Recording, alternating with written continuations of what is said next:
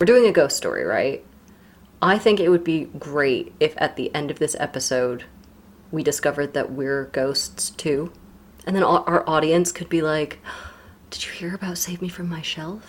But they're dead. They died doing what they love, you know, sort of sublimating their anxiety about existence by making crude jokes about books. Yeah. That's our afterlife. Great. Could you imagine dying and still having fucking anxiety? Um. I feel like actually you could. Yeah, I because was say very much so. Yeah, I don't think I'm not one of those people that's worried about death or anything. So I think if I had an afterlife, that would be a source of worry. You're not worried about death. Not really. Counting down the days, frankly.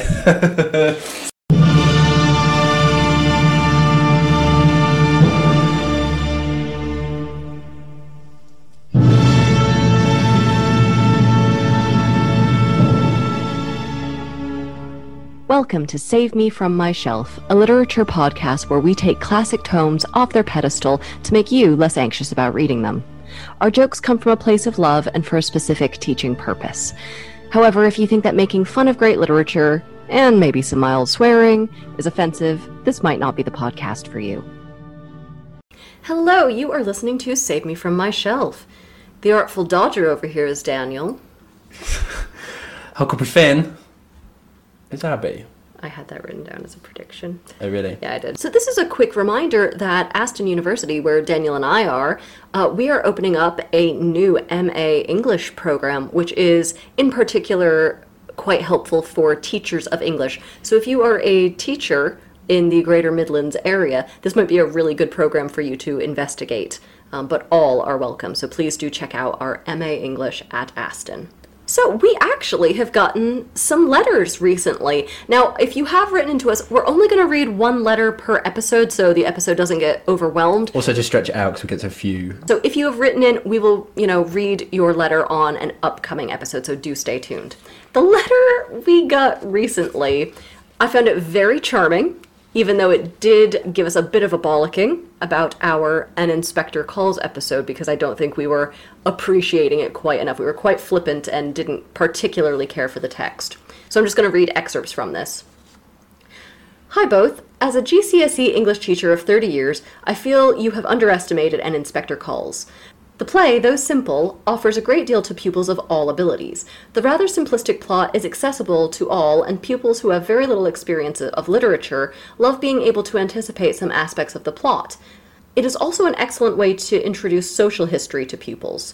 Most will not have heard of the post war Labour government or the inequalities of Edwardian England, and the simple metaphors are actually helpful for low ability pupils who find imagery difficult. So the letter writer is absolutely right that, you know, this is a play that is useful as a sort of introductory gloss, especially for historical context. What do you think? Yeah, I understand the the points about plotting and anticipation and stuff. I think maybe that's uh, a good argument. That maybe it sometimes helps for a, for a plot to be quite uh, maybe I don't want to say simplistic, but I could see that that could be advantageous. I think this is a, a case of the ivory tower. We've we you know we've forgotten we've forgotten what it's like down there on the uh, on the front lines of, of I- literacy. I don't know necessarily that I agree with that because, Okay, that's fine. well, if you look at some of the other types I live on dialectic. if you look at some of the other texts we've done even on this show that are taught at the same sort of level, something like a Christmas Carol has a lot of different levels. it's incredibly dense, It's yeah. but but in it has these really obvious metaphors. And it also has metaphors that are much deeper, much more nuanced patterns that people can really sink their teeth into. So it ha- it almost has something for everyone. Whereas I I don't I just I I still don't think an inspector calls is that deep. Yeah. Also, just apropos of nothing, I want to apologise for um, trashing Michael Foot in that episode. Plymouth Argyle's most famous fan. So sorry about that. All right. Well, thank you, letter writer, and please keep writing in. We value actually being pushed back on a little bit. I, I was very charmed by how graciously you worded your uh, your disagreement. My ego's thoroughly bruised. oh, but you are a little summer fruit, Yeah. A meddler. a meddler. It's a type of fruit. Also, also known as a dog's ass. I'm sorry. It's a type of fruit called a medlar. so, Daniel, what is our text today? It's the 1890s. End of a century of progress. Steamboats. threshing machines, telegraphy, and of course, literary realism. We all love it, don't we, listeners? Thanks to the pioneering work of Austen, Dickens, Eliot, Trollope, and Hardy, English literature is entering the 20th century a sophisticated tool for accurately conveying recognizable spaces, social conditions, and mores. The novel today is a bit like a lab, isn't it, really? Where the key questions de nos jours can be explored. But wait. I don't know about you, but I think I've noticed there's something funny going on with the instruments. Our experiments, they're picking up strange, unearthly readings Language itself is a, a kind of ghostly presence in the stories we tell. A spectre is haunting English literature. The spectre of modernism. Because we're doing Henry James's Turn of the Screw from 1898. It goes without saying, we are going to spoil this novella for you. The content warning this is sort of your fair dues warning. We're going to be discussing everything to do with ghosts. Um, there's some potential child molestation, general sexual abuse, potentially a suicide or an abortion gone wrong, creepy British children, which are the worst kind of creepy children, and just death you know, of all kinds. I will say uh, that this is probably the only genuinely scary text we've read, apart from maybe Dracula, but I personally think this is loads scarier. Nothing scarier than modernism. Okay, would you like to do some background, friend? Would I ever? Henry James, uh, late 19th and early 20th century novelist and lit- literary critic. He was an upper middle class New Yorker and he moved in kind of exalted literary circles through his life. So he kind of hobnobbed with various novelists, artists, critics throughout America and Europe. Yeah, we heard in a previous episode that he uh, fell in love with the ugly George Eliot. Um, that's in the Silas Marner episode, isn't it? Yeah, he moved to England in 1877 and he settled there permanently, becoming a naturalised citizen. So his first novels are kind of fairly conventional late Victorian affairs. They kind of explore social issues in upper crust social milieu on either side of the Atlantic. They're really easy to read, by the way. So things like Washington Square. Yeah, they're just kind of like quite normal novels, aren't they? In a good way, you know. Uh, yeah, they're they're really funny. They're quite brief. They're they're not terribly dense. So I, I recommend Washington Square. I really enjoyed it. I was in the play version of that. I played the glamorous cousin. Yeah, that, so that was in the 1880s. In the 1890s, as we get to the later mid-career works like The Turn of the Screw, 1898, and In the Cage, the same year, there's a lot of kind of synesthesia and like linguistic abstraction and stuff. So it seems like more proto-modernistic stuff. Yeah, Turn of the Screw, which was written in 1898, which is our text today. This very easily could have been written in 1925 or Yeah, something. definitely, yeah. Um, it's it it's, feels years ahead of its time.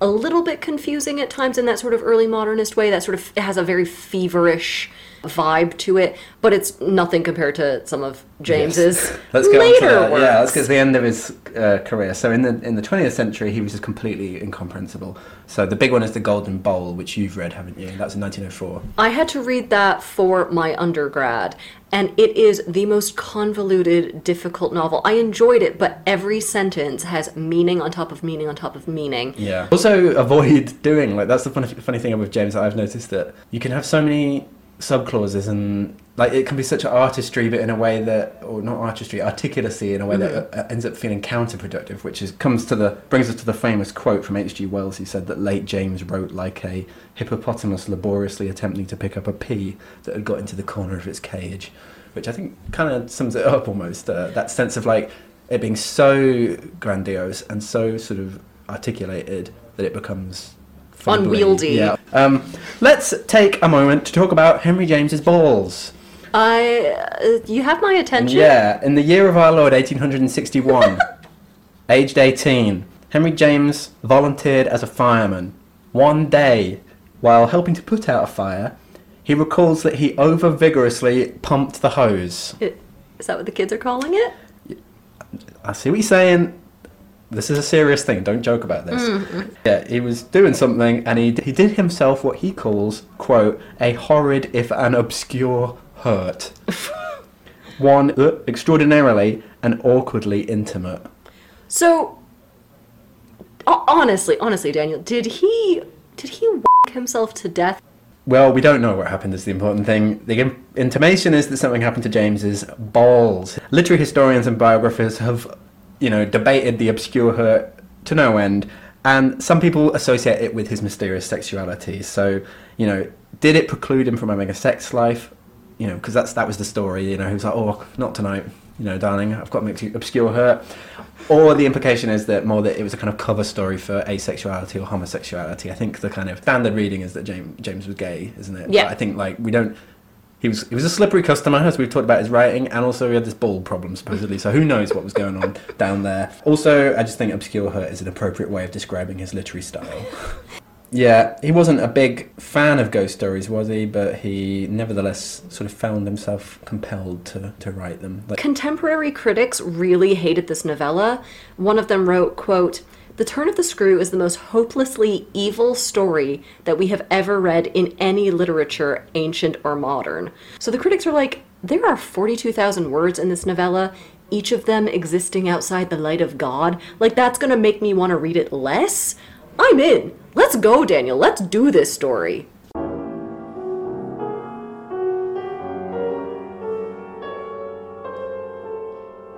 So, the introductory chapter, which is not the narrative properly, we open on a spooky Christmas party?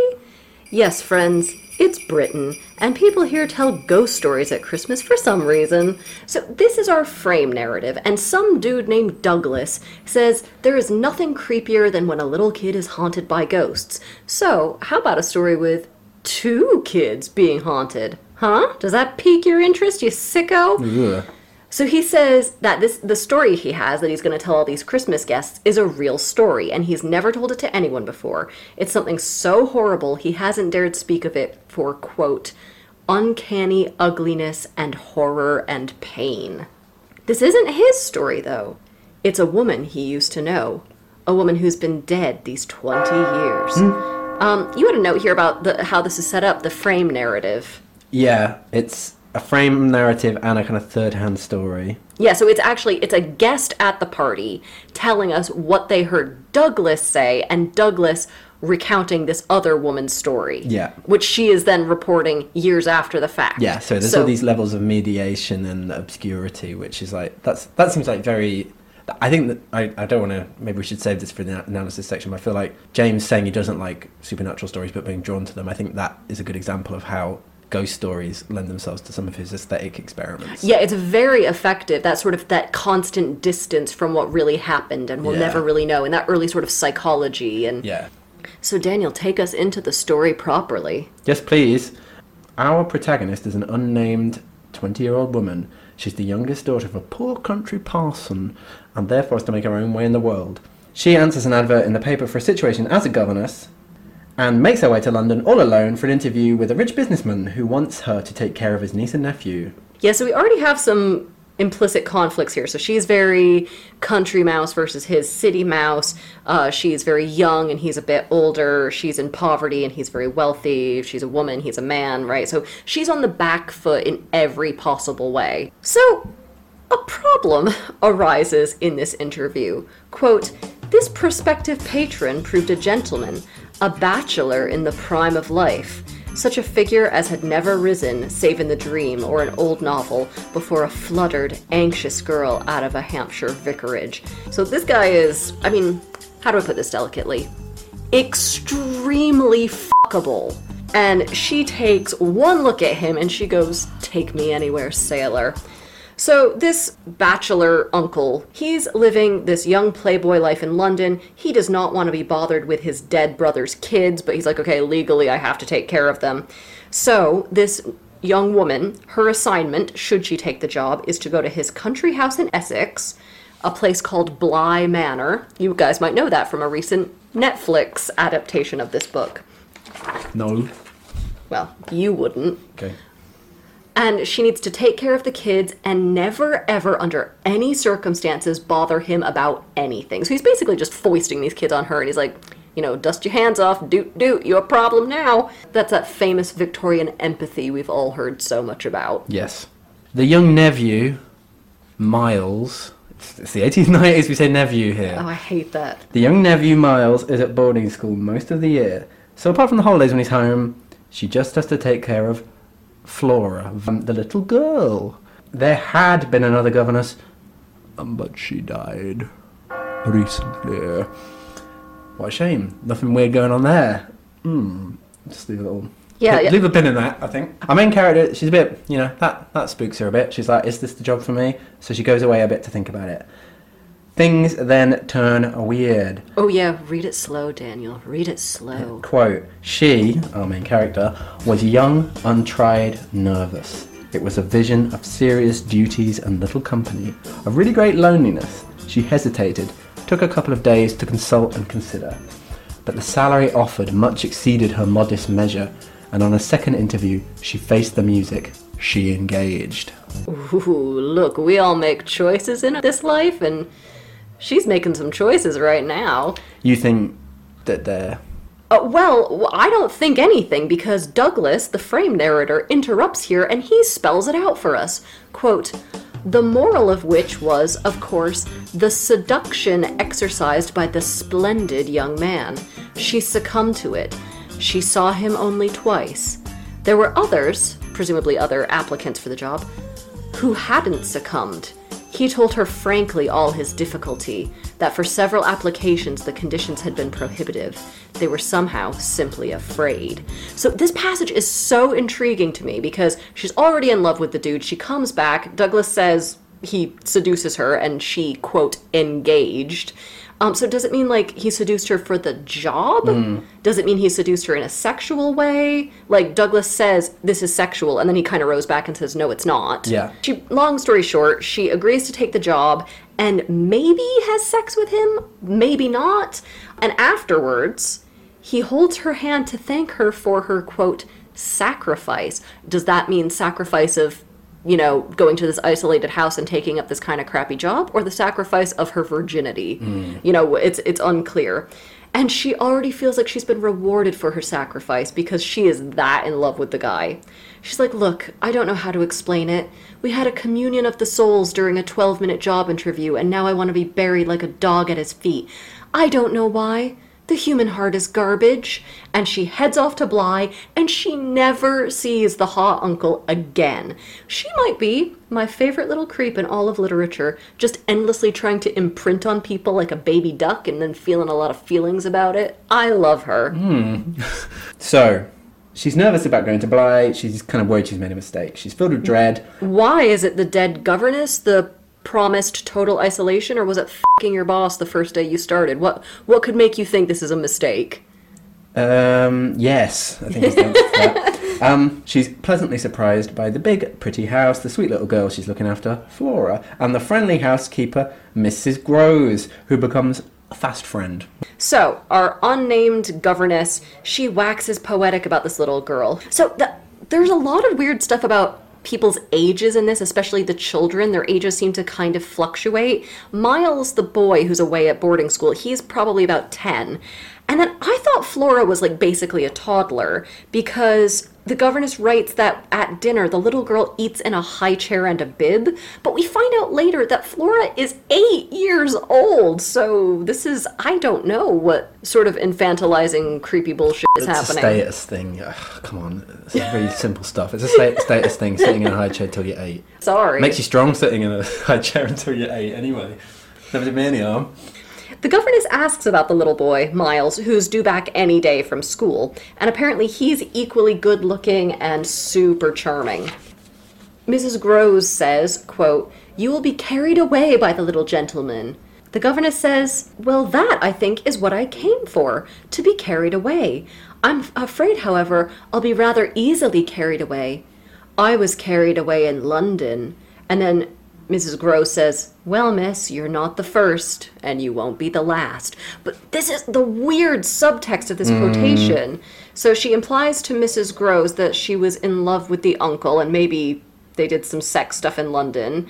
She came here to be carried away, but for or by what? Like carried away from the guy who was bad for her? Mm. Carried away by the children to fill that need for love?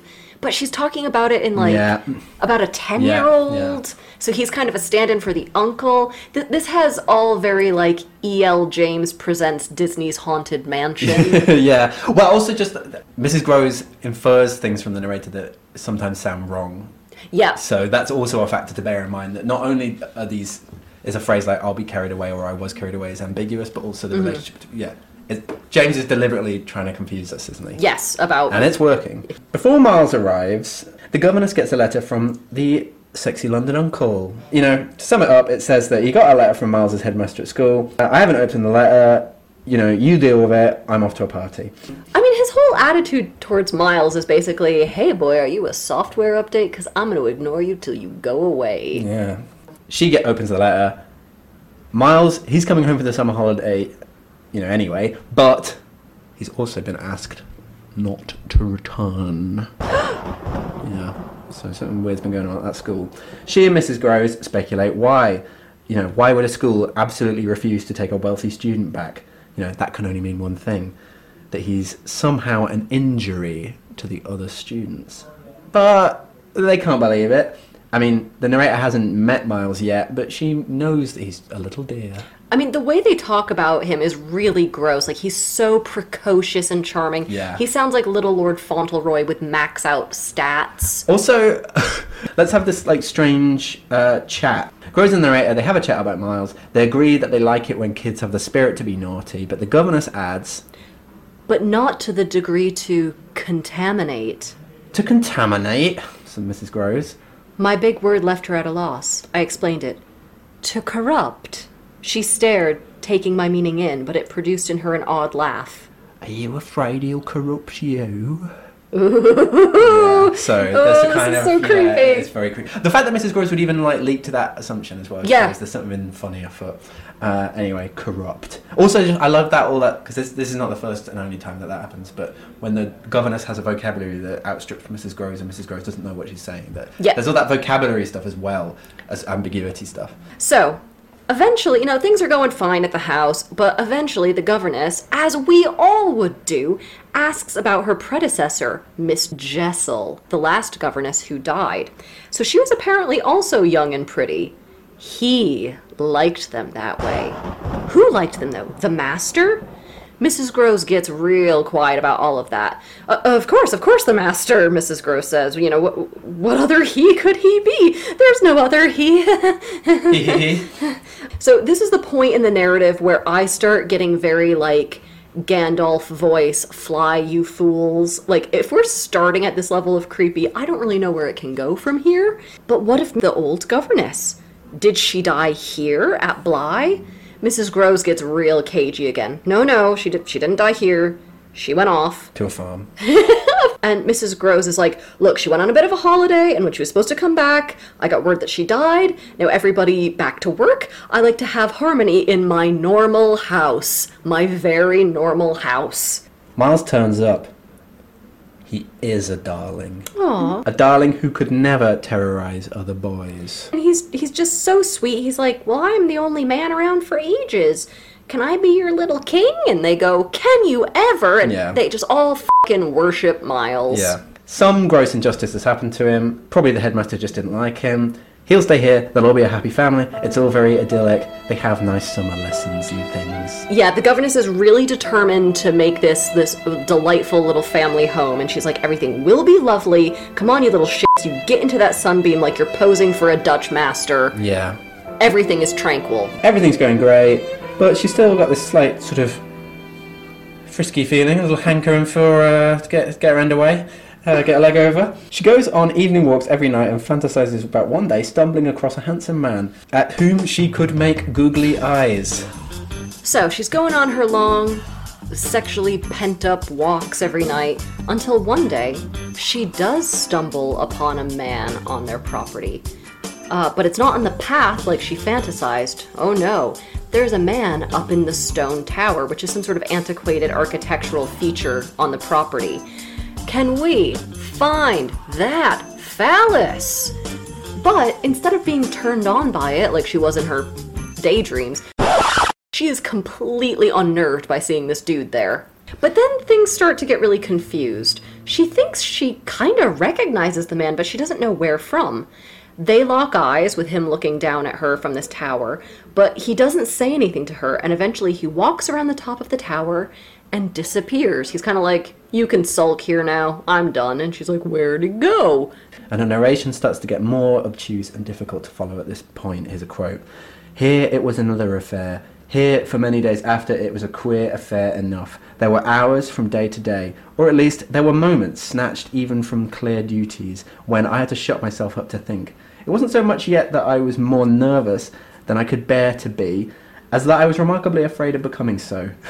That's a good thing to worry about. For the truth I had now to turn over was simply and clearly the truth that I could arrive at no account whatever of the visitor with whom I'd been so inexplicably and yet, as it seemed to me, so intimately concerned. So yeah, we're in real hippopotamus territory there. I think worrying about the fear of worrying about thinking of endlessly about only sometimes thinking about. I don't. Um, so she starts sort of shirking her duties and start and locking herself in her room to think about what she's seen. She's very preoccupied with it. Yeah, I mean, this chick needs like military strength cosseting. It's like someone did a summoning spell for a panic attack and she appeared. Yes, exactly.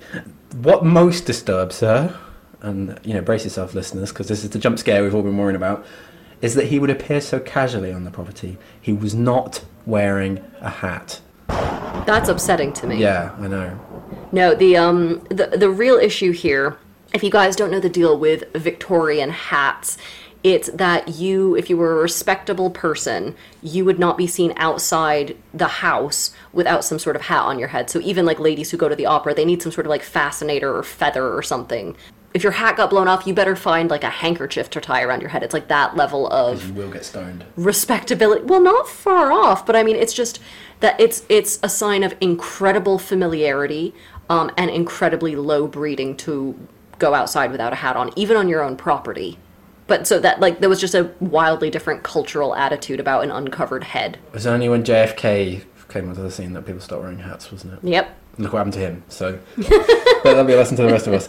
So it really stresses her out that he wasn't wearing a hat. She thinks of it as an intrusion. There's something, you know, very prurient about not wearing a hat. Ooh, I could see all of his hair and everything. So no but that that's reading a little bit to me like a woman who's been sexually assaulted and hasn't been able to process it yet a man who's appeared on her property he's overly familiar with this sort of like naked head Oh know, yeah, no, there's you know. a kind of invasive. She eventually recovers from seeing the man. The children are great. She, you know, doesn't see this guy around the property anymore. It's all fine. Um, and she says that with the kids, she never grew tired of them, and that they contain new things for her to learn every day, which is, you know, a really rare situation for a governess. So one night in the house, she goes to pick up her gloves from the dining room. And this is a little literary tip here. Gloves are almost always seen as an intimate article of clothing, so it's kind of a vulnerable thing, right? She's going to go pick up her gloves. But it's a paradoxical image as well, isn't it? That it is to do with intimacy and tactility and stuff, but also it mediates that. What because it's worn externally and yeah, it, covers it, stops you from feeling things properly. yes. But And then she jumps. There's a face in the window looking in, and it's the same man, that same fucker as before, right up against the house. Um, and he stares at her, but she somehow knows that he's not there for her. He's looking for someone else. The children, maybe? So she, in this sort of moment of bravery, she runs out of the house to confront him. But when she gets outside where he's standing, he's just gone. We're just, I hate this scene. We're gonna have to smudge this episode with sage when we're done. And so as she's standing there looking around for this guy, Mrs. Grose comes in the dining room looking for her, and she jumps when she sees the governess now staring at the window where the guy had once been standing. So she's taken its place. Yeah, she's- and she's not even wearing a hat, isn't she? Don't they talk about that? Yeah. they're like, I can't believe you're not wearing a hat. yeah, exactly. Our governess, she explains the situation. There was a prowler on the property. Mrs. Grose asks, What kind of man did you see through the window? All the governess can manage is a horror. And almost by way, way of explanation, he has no hat. yeah. I mean, what more horrifying thing can there be? Um, maybe a hat with no body. That's just a hat. No, right. That- That's not scary. Finally, she's able to describe him a redhead dark eyebrows, sharp eyes. You know, you, you could cut yourself on them. Queer whiskers. Queer, Queer reading. Yeah. Uh, remarkably handsome. In nice clothes that she suspects aren't his own. You know, and so on. So he's distinctive. He's he's he's distinctive, all right. This is like a crappy like 30s crime thing where it's like he had a gold tooth and an eye patch and like just Yeah. really like the most distinctive looking guy. Yes. Mrs. Grose. I- I don't. I don't want to mince words here, listeners. She loses her shit. Uh, it sounds exactly like Peter Quint. Who? Peter Quint. Who? Peter Quint. Sorry, I was pulling a U there. I like that sort of thing. The master's valet. You know, valet parking. He did that. Shut up. you know, brass, polishing the old uh, kettles and things. I don't know. That's what valets do, isn't it? No, valets are a Gentleman's gentleman's gentleman. gentleman. Yeah, what, and they're polishing. I, in Jeeves and Wooster, he's doing it all the time. No, a valet is strictly uh, carrying the guy's cases, packing his stuff, dressing him, basically tending to his clothing, Oh, all right. just organizing. It's basically like a PA and a like a stylist. Right, sounds pretty good. What that you would want to be one or have one. Both, I think. You know, like how psychoanalysts are always undergoing psychoanalysis. I want to be one of those valets that has a valet. Um, yeah. Uh, in ancient Aztec times, Can't wait to see where this is going. um, they had slavery, but their practice of slavery was like a kind of debt peonage thing. And sometimes you would be the slave of somebody who was the slave of somebody who was slave to your slave. So I want to be in a sort of similar kind of valet circle jerk. Oh, shut up, silly bollocks. We got lots to get through. Okay. Last year, when the master went to London, he left the valet here with Mrs. Grose and the children, alone with us, in charge. Mrs. Grose says, "Creepy, isn't it? That's ugh, what's he doing?" So the governess is like, Where's he now? "He went too. Went where? He died." Oh, for God's sake, things were going so well for her a little bit. Like, she can't live, laugh, love under these conditions. No, You had a quotation you wanted to read here. It took, of course, more than that particular passage to place us together in presence of what we had now to live with as we could, my dreadful liability to impressions of the order so vividly exemplified, and my companion's knowledge henceforth, a knowledge half consternation and half compassion of that liability. What the f does that mean? I don't know, Daniel. She's been huffing glue or something. Yeah, it reads like that, doesn't Let's- it? That's an obscure hurt for you right now. Yeah. So, okay, the guy at the window, the guy who's so distinctive looking, with his, you know, whiskers and his red hair and his clothes and his handsomeness, he's apparently the dead valet, right? So the governess is very distressed by this, knowing that she has just seen a fucking ghost. So Mrs. Grose says that while she didn't see anything herself, you know, she didn't see this guy lurking around the property, she believes the governess. And weirdly, the governess knows in her heart that Peter Quint was looking for Miles. She is absolutely losing it. Her itness, it's lost. Yeah. But she and Mrs. Grose agree to team up and do everything they can to save the children. Okay. What? It's just funny, isn't it? Just, oh, we got our best minds on this. However, the governess does think it's a bit weird that these children never ever talk about Peter Quint or the former governess, despite them having spent quite a bit of time with them, and despite Miles having been especially close to this Peter Quint character. Mrs. Grose says, It was Quint's own fancy to play with him. I mean, to spoil him. Quint was much too free. Ooh, what does that mean? Does that mean class wise, like a, a lower class valet should not be Chumming up with a. chumming up with the wealthy children? Or too free, like in, In kind of way, in a yeah. sex way. Mrs. Grose knows something, but she won't say. Um, but she implies that like whatever was going on when Peter Quint was at the house, she couldn't do anything yet. The master didn't want to know about any complaints, and Quint was quote so clever. So this is the first hint we have that he might have been molesting Miles, but it's it's kind of unclear. So just like not all men, but definitely this fucking guy. Hey! Definitely is against the spirit of this story and of the Hem- whole Henry James project. Our governess character finally asks how Peter Quint died. It was apparently from a drunken fall on an icy slope. But, you know, sing along if you know, it's ambiguous. It's a bit like what? What's that? That depends what the de- your definition of it is. Is this is Bill Clinton the, the ghost story, isn't it? Um, so, her goal is to prote- protect the kids at all costs. She's out walking with Flora by the lake one day when all of a sudden the governess she feels a bit like she's being watched from the other bank. Oh, is it a ghost going neat boathouse? No, she doesn't see anyone but knows that they're being watched. this is some pretty watertight proof. Ain't it? Worst of all, Flora, who had been playing noisily, gets very still. And then, after a moment, she goes back to playing, almost as if she'd been instructed to act normal. Ooh, Ooh, that's creepy. A kid plays, a kid briefly stops playing, a kid carries on. That ain't right. I- That's for you, mark my words. come on! She worded it so much more. Where with a kid noisily playing, and then a kid getting very still and sort of looking around. and then being like, you know, like with a little hoop. I think this scene is so creepy. I'm not a religious person, but I would like to end this scene on a prayer. Can we do that? Yeah, let's do that right now. Okay. So when the governess gets back home, she freaks out to Mrs. Grose as per usual, but she can't really articulate what happened. Mrs. Grose asks for clarification. Flora saw who? Peter Quint? No, the governess says. Her. What? Miss Jessel. So great. Peter Quint is clearly bringing in more ghosts in a sort of parasite style situation. So Mrs. Grose finally says that Peter Quint and Miss Jessel were, quote, both infamous, by which she means they were having an affair. And it's especially bad because Miss Jessel was actually a lady and Peter Quint was a low, common type. He wasn't no lady. Isn't that always the way? Just Yes. the, the, the hot dirtbag. Mrs. Grose says, I've never seen one like him. He did what he wished. with her? With them all. Ooh. So basically, Peter Quint loves two things ordering people around and being a sexual pervert.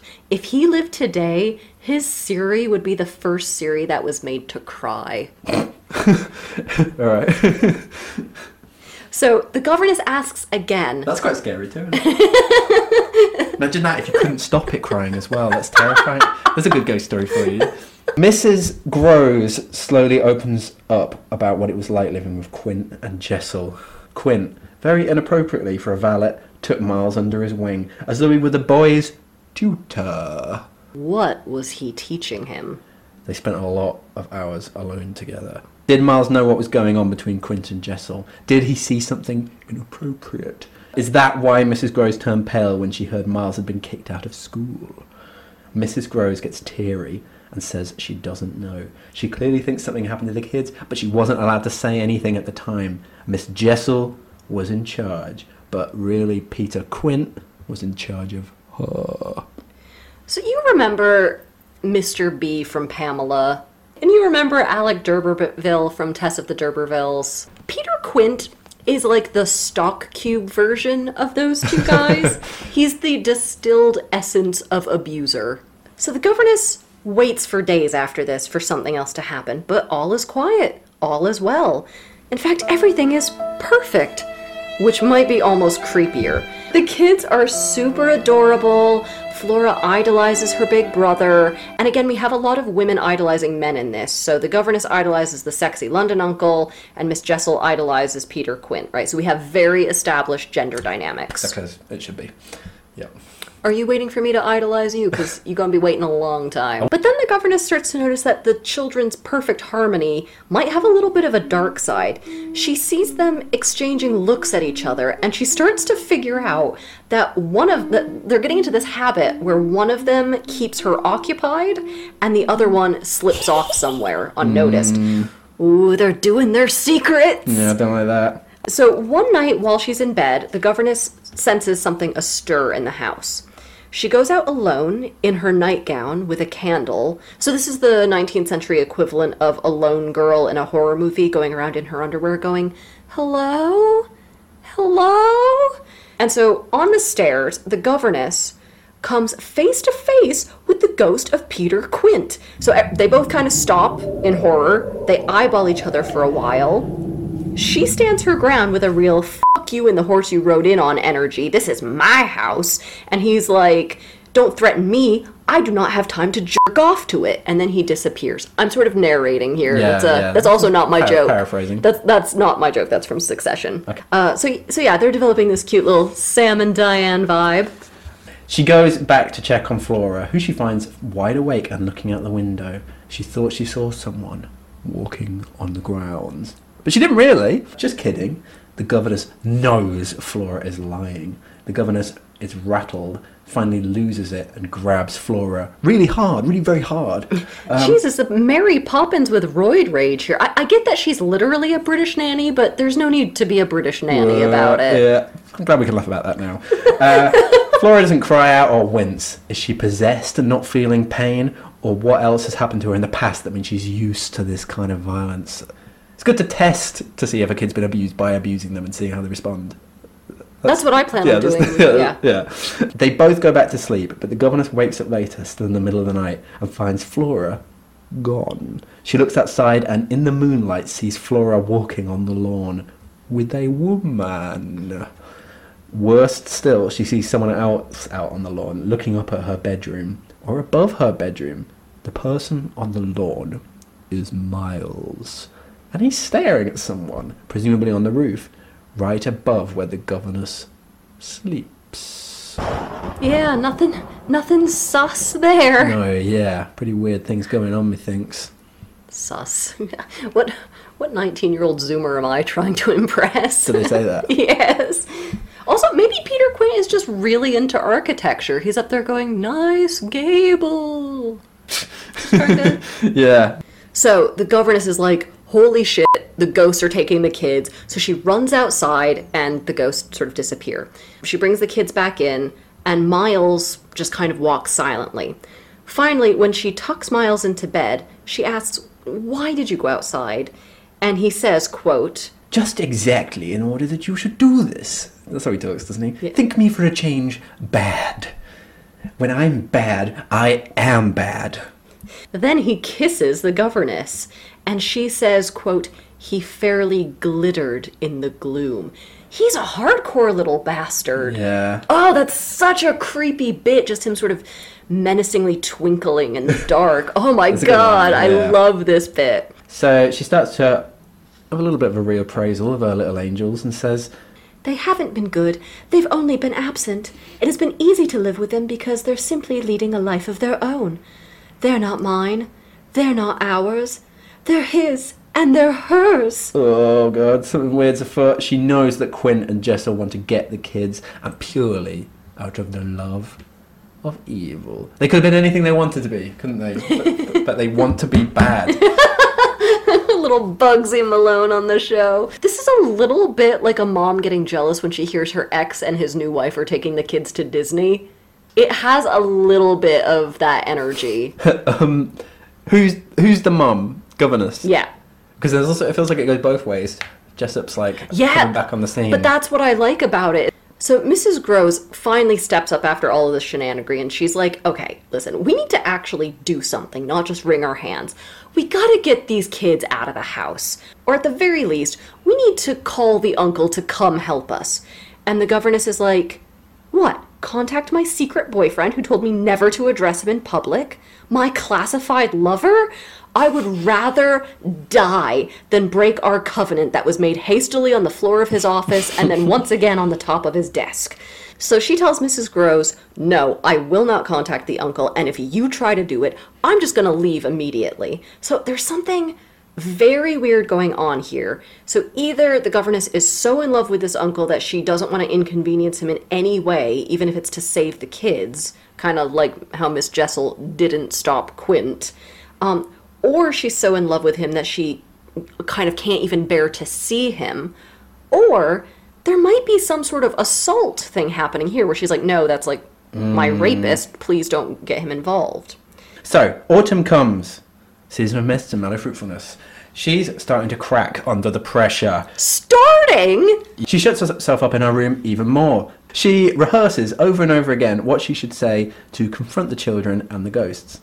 The more she tries to fight the ghosts, the more she becomes a ghost of herself. So she says, What it was least possible to get rid of was the cruel idea that whatever I had seen, Miles and Flora saw more. The governess doesn't know how to break it to him that he's never going back to school, um, so she tries to press him about, like, what happened there without you know, saying you've been expelled.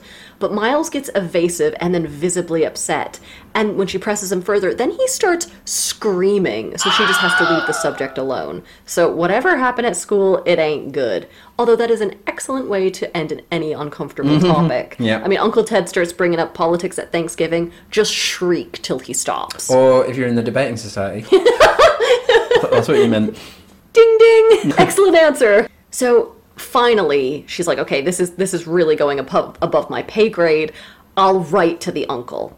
But after she writes the letter she can't bring herself to actually send it. So this is every text to your crush that you write out and delete 50 times and then never end up sending. Miles starts pulling away from her and wanting to be let alone. Taken after his uncle, i was going to say i already forgot that weird fruit that you were talking about earlier. Medlar. the medlar doesn't fall far from the tree. No, no, it does not. So either he's being like his uncle, or perhaps the governess is suffocating him with all her surveillance and quote unquote care. no men love to be suffocated famously that's what Some people get off on that. I don't know. Tory, Tory MPs in particular, I think. Uh, so he's growing up. He starts wearing little waistcoats made by his uncle's tailor and starts calling the governess my dear. Flora starts growing up before the governess's eyes too. Don't know if she's wearing waistcoats, it doesn't come up. Uh, they repeat a lot that Flora is becoming old from being confronted with seeing Miss Jessel's ghost so much. So there's a kind of weird like precocity, isn't there? She's like pr- adolescent before being an adolescent. She's like an old woman before even being an adolescent. Yeah. Oh, the ghosts are doing like irony through child development. That's fucked up. Yeah. So yeah, so she doesn't trust the kids even though she loves them and she really wants to protect them. And then one day, Flora goes missing, hmm. and they all track her down at the lake. So she's taken a boat out all by herself and managed somehow to row to the other side. And they talk about how this is an almost impossible feat of strength for a girl so small. So the governess knows, like, she's clearly being possessed. She does not have the physical strength to do this on her own. They find her on the far bank where the governess first saw Miss Jessel, and they're able to bring the little girl out of whatever trance she's in. Which is why the hell does Miss Jessel always bring them back to the lake? Is this like a charging station for her? Is this where she docks? Literally, because it's a lake. Yeah. It's just, I don't know that it, this is ever explained. Well, nothing is. And all of a sudden, Miss Jessel appears to them in this sort of blaze of glory. She's like, I'm ready for my cameo, you skim milk bitch. Um, everyone is sort of stunned. But Mrs. Grose claims she can't see Mrs. Jessel, and the governess is just getting all hysterical and upsetting Flora. And we don't know if Mrs. Grose is lying to herself or if she really can't see her. The next day, Flora comes down with a terrible fever. The governess decides she's got to get Flora out of the house immediately, where she'll be safe. So I guess that's a little good news, bad news situation. She might die, but she'll die safe. Not at home. Uh, she'll send that letter she's drafted to the uncle right away. But where has the letter gone? Someone's stolen it. But was it the children? Was it Mrs. Grose? Was it the ghosts? Can't you just write it again? Regardless, they ship the little girl off to recover from her illness with Mrs. Grose. So, only Miles and the governess are left in the house, and whoever else is visiting. Oh, yeah. I hope you sleep well tonight, governess. Night night. Yeah, so everything's coming to a head. The governess is left with just Miles. I mean, now is actually kind of the perfect time for Peter Quint, Sex Pest, and Miss Jessel to sort of make their moves. You know, very like, now that we're alone, my ghost wife and I saw you across the pond and we dig your vibe. Mm-hmm. Can we buy you a drink? So anyway, Miles is very casual, very debonair, very relaxed, charming about the whole thing. Damn him. He's a little, yeah, he's a little puke. Eventually, the governess persuades him to open up to her. He confesses that he's the one who stole her letter and read it and burned it. She asks him about school. Did did he steal things there? But all he'll say is that he quote said things to people he liked, and they repeated those things to people they liked. It's all very queerness at boarding school reading. I mean, do we give this the queer reading sound effect? I feel like the moment you say boarding school, th- those corks are flying. Maybe, maybe, maybe with a little ghost energy at the end. So this is all extremely suggestive and sexual in nature. It's very much like he's been molested and is sort of replicating what he learned with his peers. Or maybe he's even being like possessed by or guided by the ghost, even away at boarding school. Just Miles, shrug off your latency period. Imply you're into the weird stuff. It's a numbers game. All pickup artists know this. That's probably where the waistcoat's coming from too. Dress just provocatively. well, they do say that Peter Quint is dressed like above his station in clothes that aren't even his own. It's called peacocking. the governess is rapidly unraveling and asks him to spell out exactly what it was he said to the other schoolboys. I mean, uh, I guess, does it count as sexual harassment if nobody understands it? Um, good question. Yeah. Miles turns away from her. It's unclear whether he's about to tell the truth or shut down again like he had been doing. And in a peak of anxiety, she jumps up and hugs him close. At that moment, she feels the presence of a ghost in the room, but can't see it. She asks Miles who's there as she hugs him harder to protect him. He finally yells, Peter Quint! The governess says, quote, What does he matter now, my own? What will he ever matter? I have you. And then Miles lets out, quote, a cry of a creature hurled over an abyss. She says, quote, I held him, it may be imagined with what a passion, but at the end of a minute I began to feel what it truly was that I held. We were alone with the quiet day, and his little heart, dispossessed, had stopped. So basically, a hug is just a strangle you haven't quite finished yet. Hmm. And to this very day, Daniel, you can still hear the ghost of Peter Quint molesting all the other ghosts. The end. Great.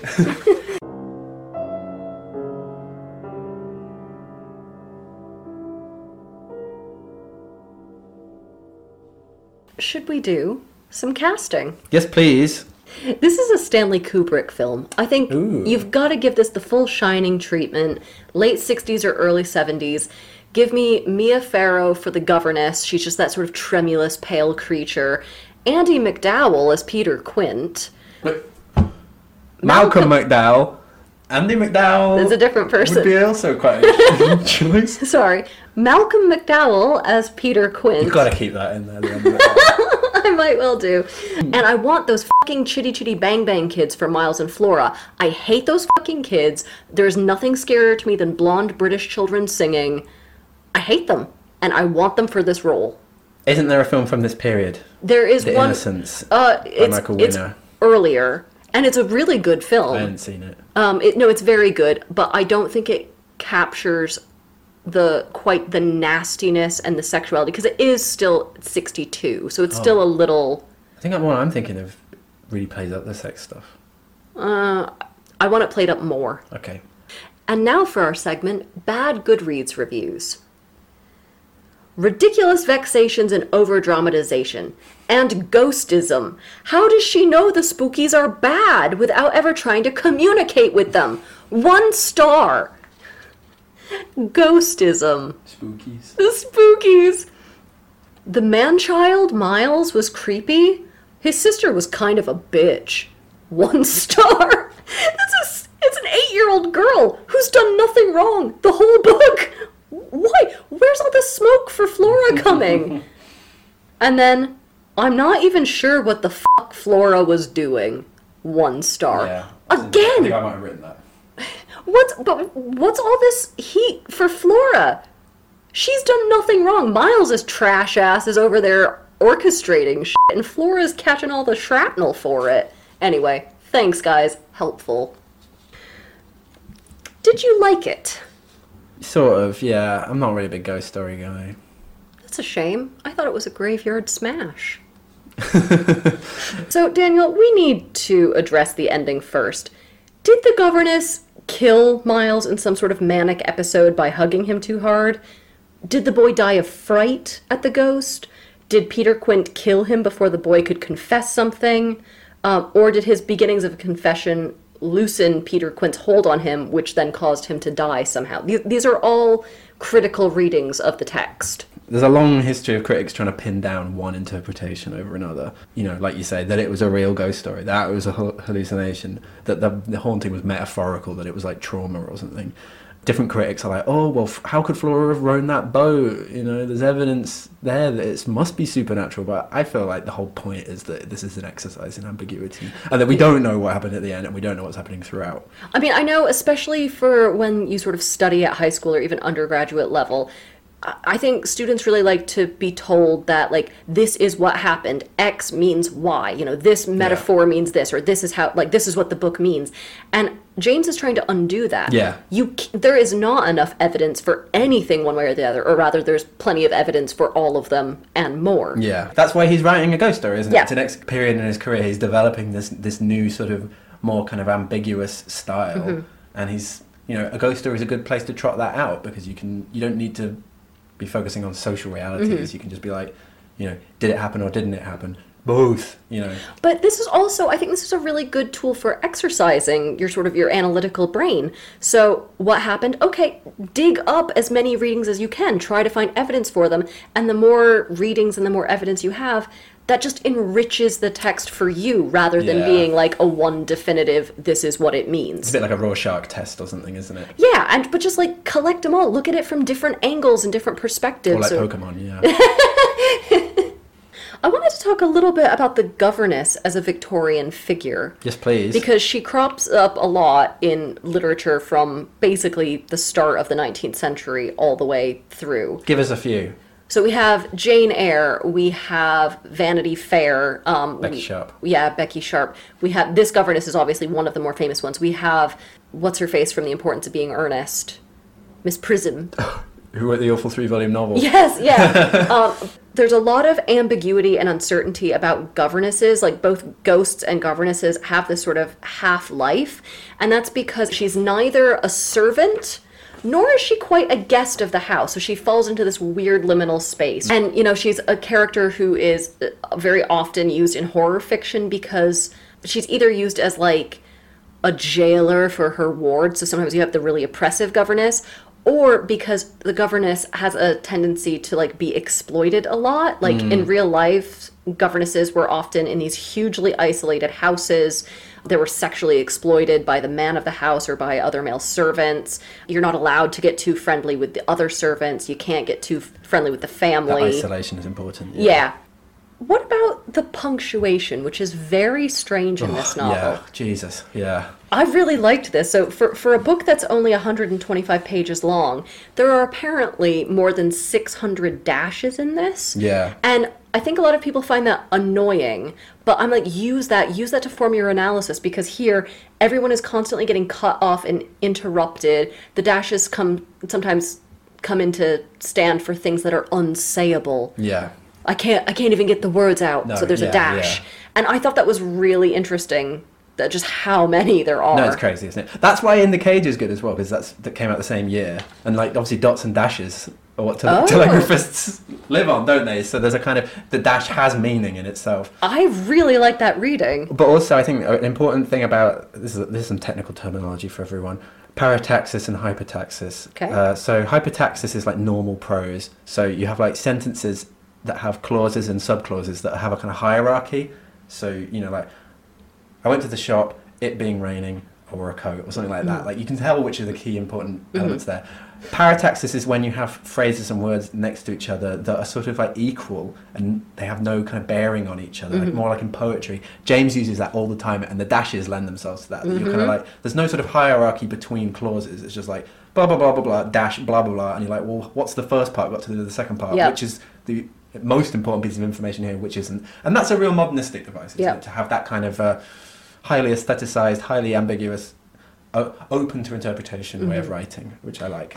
Well, it's that idea that, you know, like she's becoming literally untethered and the language is evoking that like things are not linked Yeah. anymore, but we're trying to link them and she's trying to find meaning and we're trying to find meaning. Yeah. And can we? Well, exactly. You're right though that we're also doing what she's doing. She's Mm-hmm. like hyper reading everything into everything, and we're doing the same thing, but with her. It's cool. Account. Yeah, That's very really clever. cool. Yeah, so we talked in our Oedipus episode about vision being incredibly important in books and films. So who can see what and who is seen versus who sees, what is the audience allowed to see. These are all really important ways of sort of um, picking apart, apart power dynamics. Uh, so the gaze is almost always about power, and it usually is with like the person who sees having some sort of power over the person who is seen. But in this book, it's reversed, kind of. So Peter Quint forces other people to see his ghostly figure. like co- corruption or Yeah, I mean, they talk about contamination. don't they? Well, and also there's all that stuff about seeing as something that's been separated from knowing, if you know what I Mm-hmm. mean. That she can see the children doing things, and she thinks there might be something behind it that she doesn't know. If Mm-hmm. you know what I mean, there's a kind of that sense that surveillance isn't the be all and end all of control. But also, Mrs. Grose refuses to see or admit that she sees. She Yeah. she turns her eyes away, and so does the uncle. Uh, the real position of power is not surveillance, but the ability to Turn it off if Yeah, you don't want to. yeah. Yeah. Is it worth comparing it to Lolita? These, this series too, sexual abuse narratives. We always, we always like to have a couple in there, don't we? And they both kind of deal with the theme of solipsism, don't they? So people projecting meaning onto the world and onto other people in ways that could be like, you know, you could construe as abusive or dominating and self-deluding. In Turn of the Screw, that like Humbert is sort of divided between Quint, the abuser, mm. but also with our narrator, who is obsessed with like reading things into other people. She's she's got attributing intentions to Miles and Flora mm-hmm. in the same way that Humbert does Humbert does to Lolita. So I kind of thought maybe there's something going on there. I don't know. Whatever. Anyway, advice time. It's a good idea to look up other books that make use of similar devices. So I was thinking if you're reading this book and you don't quite know where to start, a really good place would be to look do some research on other books about governesses, especially in the 19th century. You will get some huge hits and you can read those or read, you know, what other people have written about those and you can start building connections between them. So all of your good close readings and analysis are about finding allusions or about finding you know patterns and things and yeah. then when those patterns deviate Yes, yeah, exactly, yeah. Construct patterns and then break them. Yeah. Um, yeah, I've also got some advice. So James was a literary critic as well as a novelist, wasn't he? So I think he's using this ghost story to make us think about how we should read books. And my big advice is you're not Scooby Doo. You know, there's no definite conclusion to what happened in a book because nothing happened in a book because it's not real. So you should always just try and think about how and why an author either tried to cultivate literary ambiguity or to suppress it. The, the author can be Scooby Doo, you can't be. The problem is, is that literature does kind of want you to sort of find meaning in it, but there is never any kind of definite conclusion. Is there's no definite meaning of a text. yeah exactly you're not going to pull the mask off a book and say it was this the whole time i mean maybe at a very surface level but it- no there's no one right answer Yeah, exactly. well daniel that ends our spooky halloween stories Phew, I was terrified. uh, no, I was actually, but different things. Well, I'd like to sort of keep up with a sort of cozy autumnal vibe, even if our next text is not set in the autumn. So the clue to our next episode, this is a this is a first. We're not actually going to be telling you a story next time. Uh? We're going to be telling you 24 stories. You know. So it might not be April, but we can still curl up around the fire at the Tabard Inn and have a listen. Woo, what could that be? Who, who knows? A quick Google will reveal all. Yeah. If you like guffs, tune in next time. Oh God, Daniel's gonna be all about fucking farts in the next episode. Yeah, Jesus. Christ. yeah. Right, so please write into our email or tweet us at smfms underscore podcast if you have any text recommendations that you would like us to cover. Please subscribe wherever you listen. Uh, it really helps us out. Uh, we do have a TikTok and an Instagram that you can find now. And uh, from my co host and myself, Creepy Crawler Days.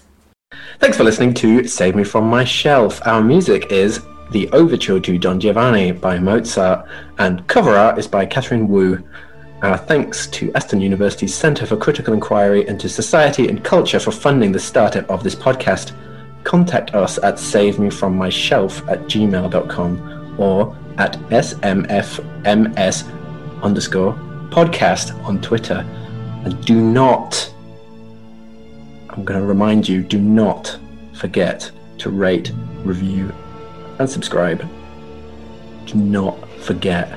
Thank you.